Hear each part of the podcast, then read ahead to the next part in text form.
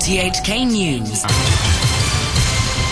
It's one o'clock. I'm Altus Wong. The headlines. An expatriate wins a dependent visa case in a landmark court judgment on same-sex couple. Carrie Lam says building flats on a small part of country parks worth considering.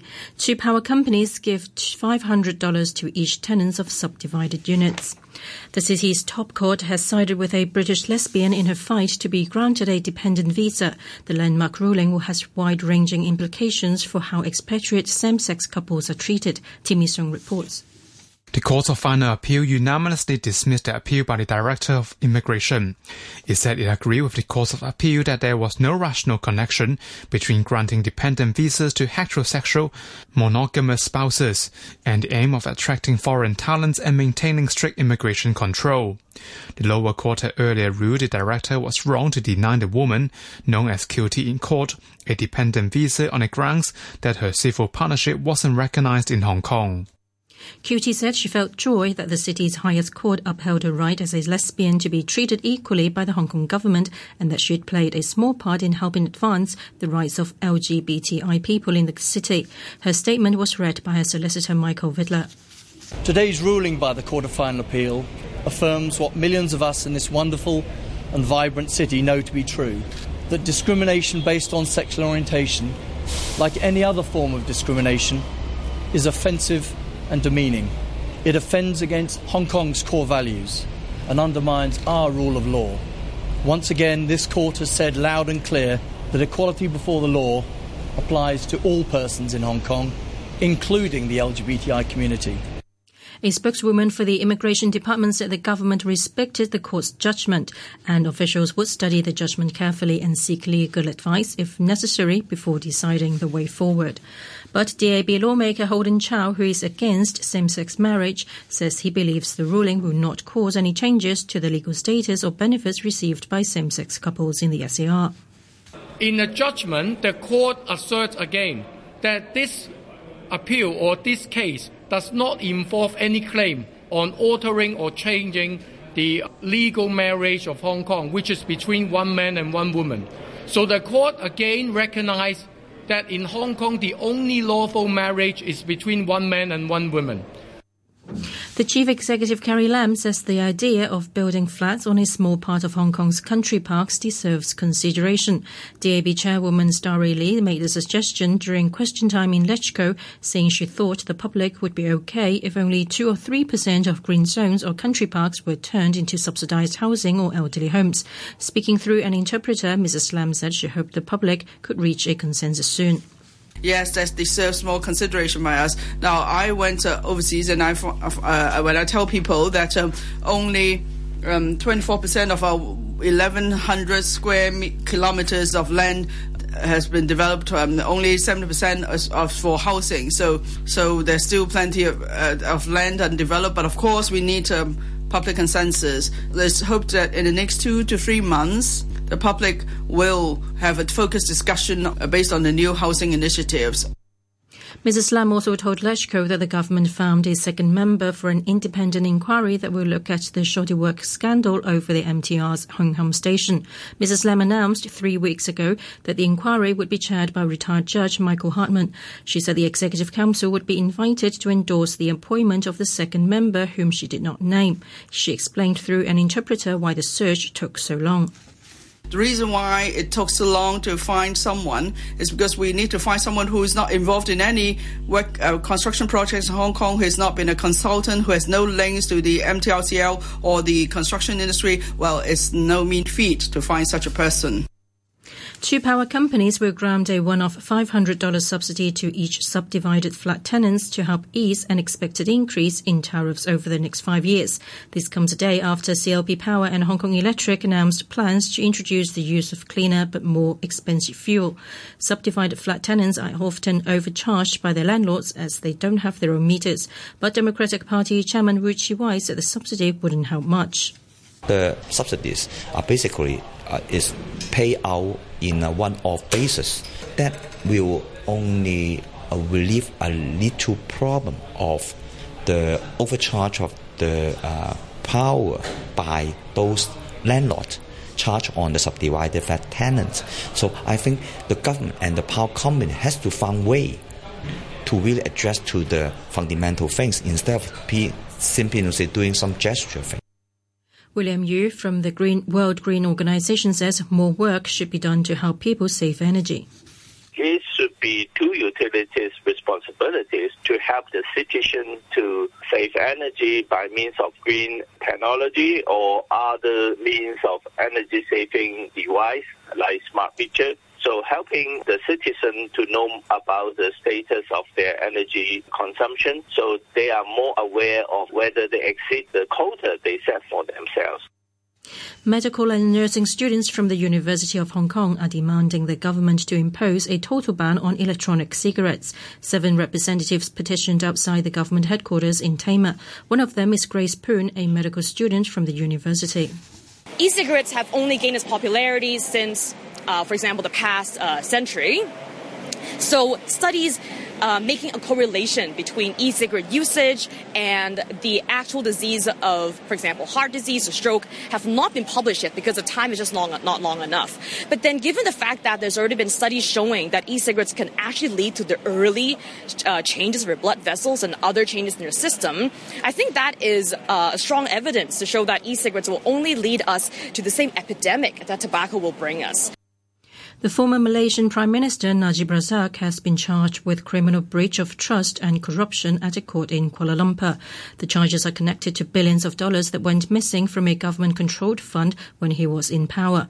Najib Razak has denied embezzling funds. He didn't enter a plea at the lower sessions court because the case is being transferred to the High Court. He was arrested at his home yesterday, less than two months after losing an election. The BBC's Michael Bristow is at the court. He walked into the court complex uh, here just to the north of Kuala Lumpur. There were several hundred people gathered here, journalists, onlookers, people who just come uh, down to the courthouse to get a look of a former Prime Minister actually appearing in court. There were also a number of uh, Najib Razak supporters, people who feel that he shouldn't have been arrested in the first place. And then he arrived, he was escorted in through the main doors of the court complex and into the court building itself. Rescuers in Thailand have released a new video of the children's football team trapped deep in a flooded cave system. The boys introduce themselves by their nicknames and say they are in good health. Wrapped in emergency blankets, they are seen joking with divers. The BBC's Jonathan Head is at the cave entrance. They've now got seven Thai Navy divers with them, staying with them, including two medics, giving them medical treatment and having their first food. They've been given these special high protein gels because they're, after nine days without food, they wouldn't be able to take ordinary food. So, to that extent, their situation has looked up. But long term, nobody really has an answer. The Trump administration has revoked an extensive set of guidelines issued when Barack Obama was president, which called on U.S. universities to take race into account during the admissions process in order to promote diversity. The Attorney General Jeff Sessions said such guidelines were unnecessary, outdated, and inconsistent with existing law. The official group, which campaigned for Britain to leave the European Union in the 2016 referendum, is expected to be found guilty of breaking electoral law. The draft of an investigation into vote leave concludes that it broke spending limits and failed to comply with some rules. But Vote Leave's former director, Matthew Elliott, says the Electoral Commission hasn't followed due process. These so called whistleblowers, they've been into the Electoral Commission to have interviews. We've offered to go in for interviews, both at a board level and also a staff level, but they haven't accepted any interviews from our side. They also haven't accepted the fact that we're doing an internal investigation into all of this. Confusion reigns in the highest levels of Poland's judiciary. The 65-year-old Chief Justice Małgorzata Żurów has said she'll defy a new law requiring judges to retire at 65, not 70. She said she would turn up for work on Wednesday as usual.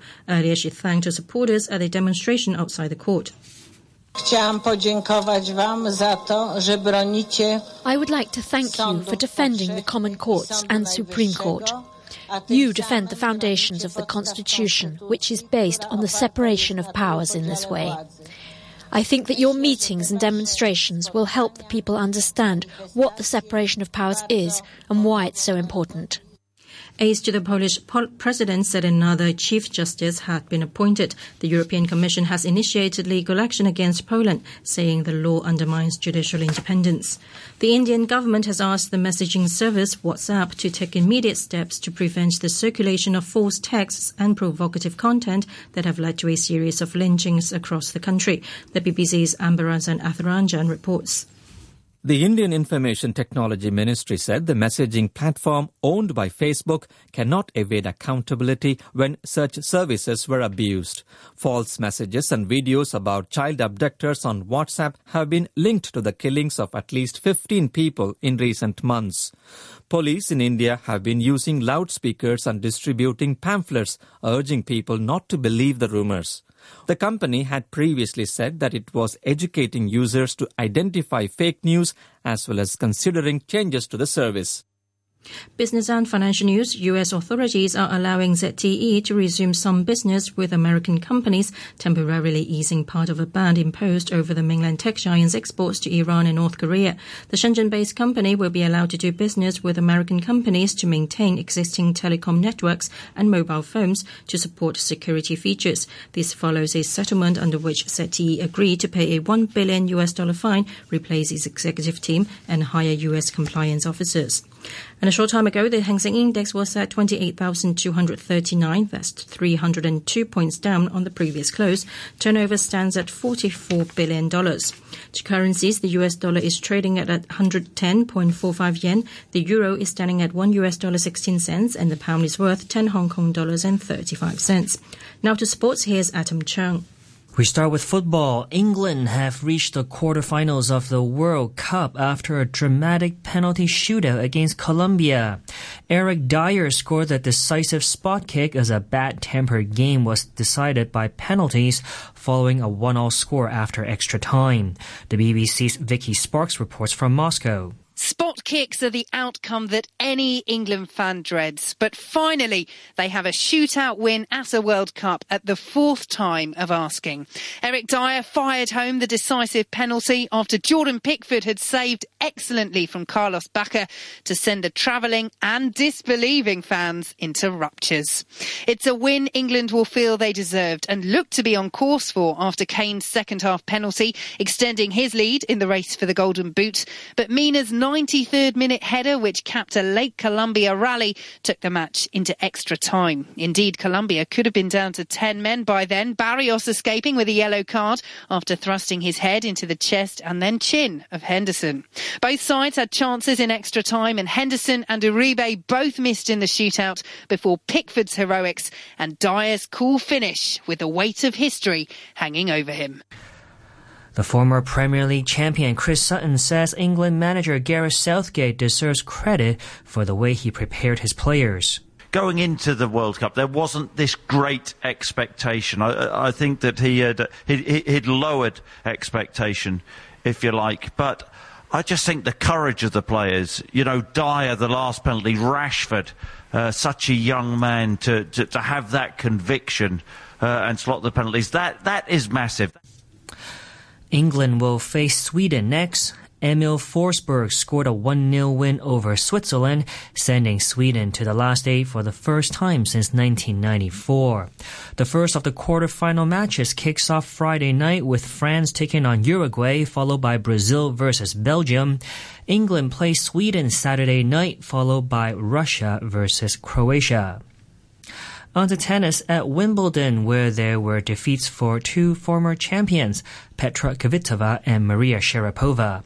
It's the first time Sharapova lost in the first round at Wimbledon.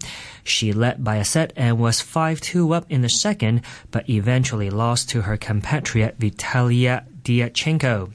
Kvitova suffered a three-set defeat at the hands of Alexandra Sasnovich of Belarus.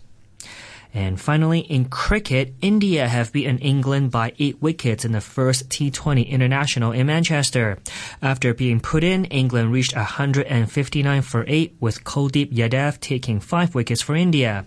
In reply, the tourists reached their target with 10 balls to spare. Lokesh Rahul was unbeaten on 101. And that's your look at sports.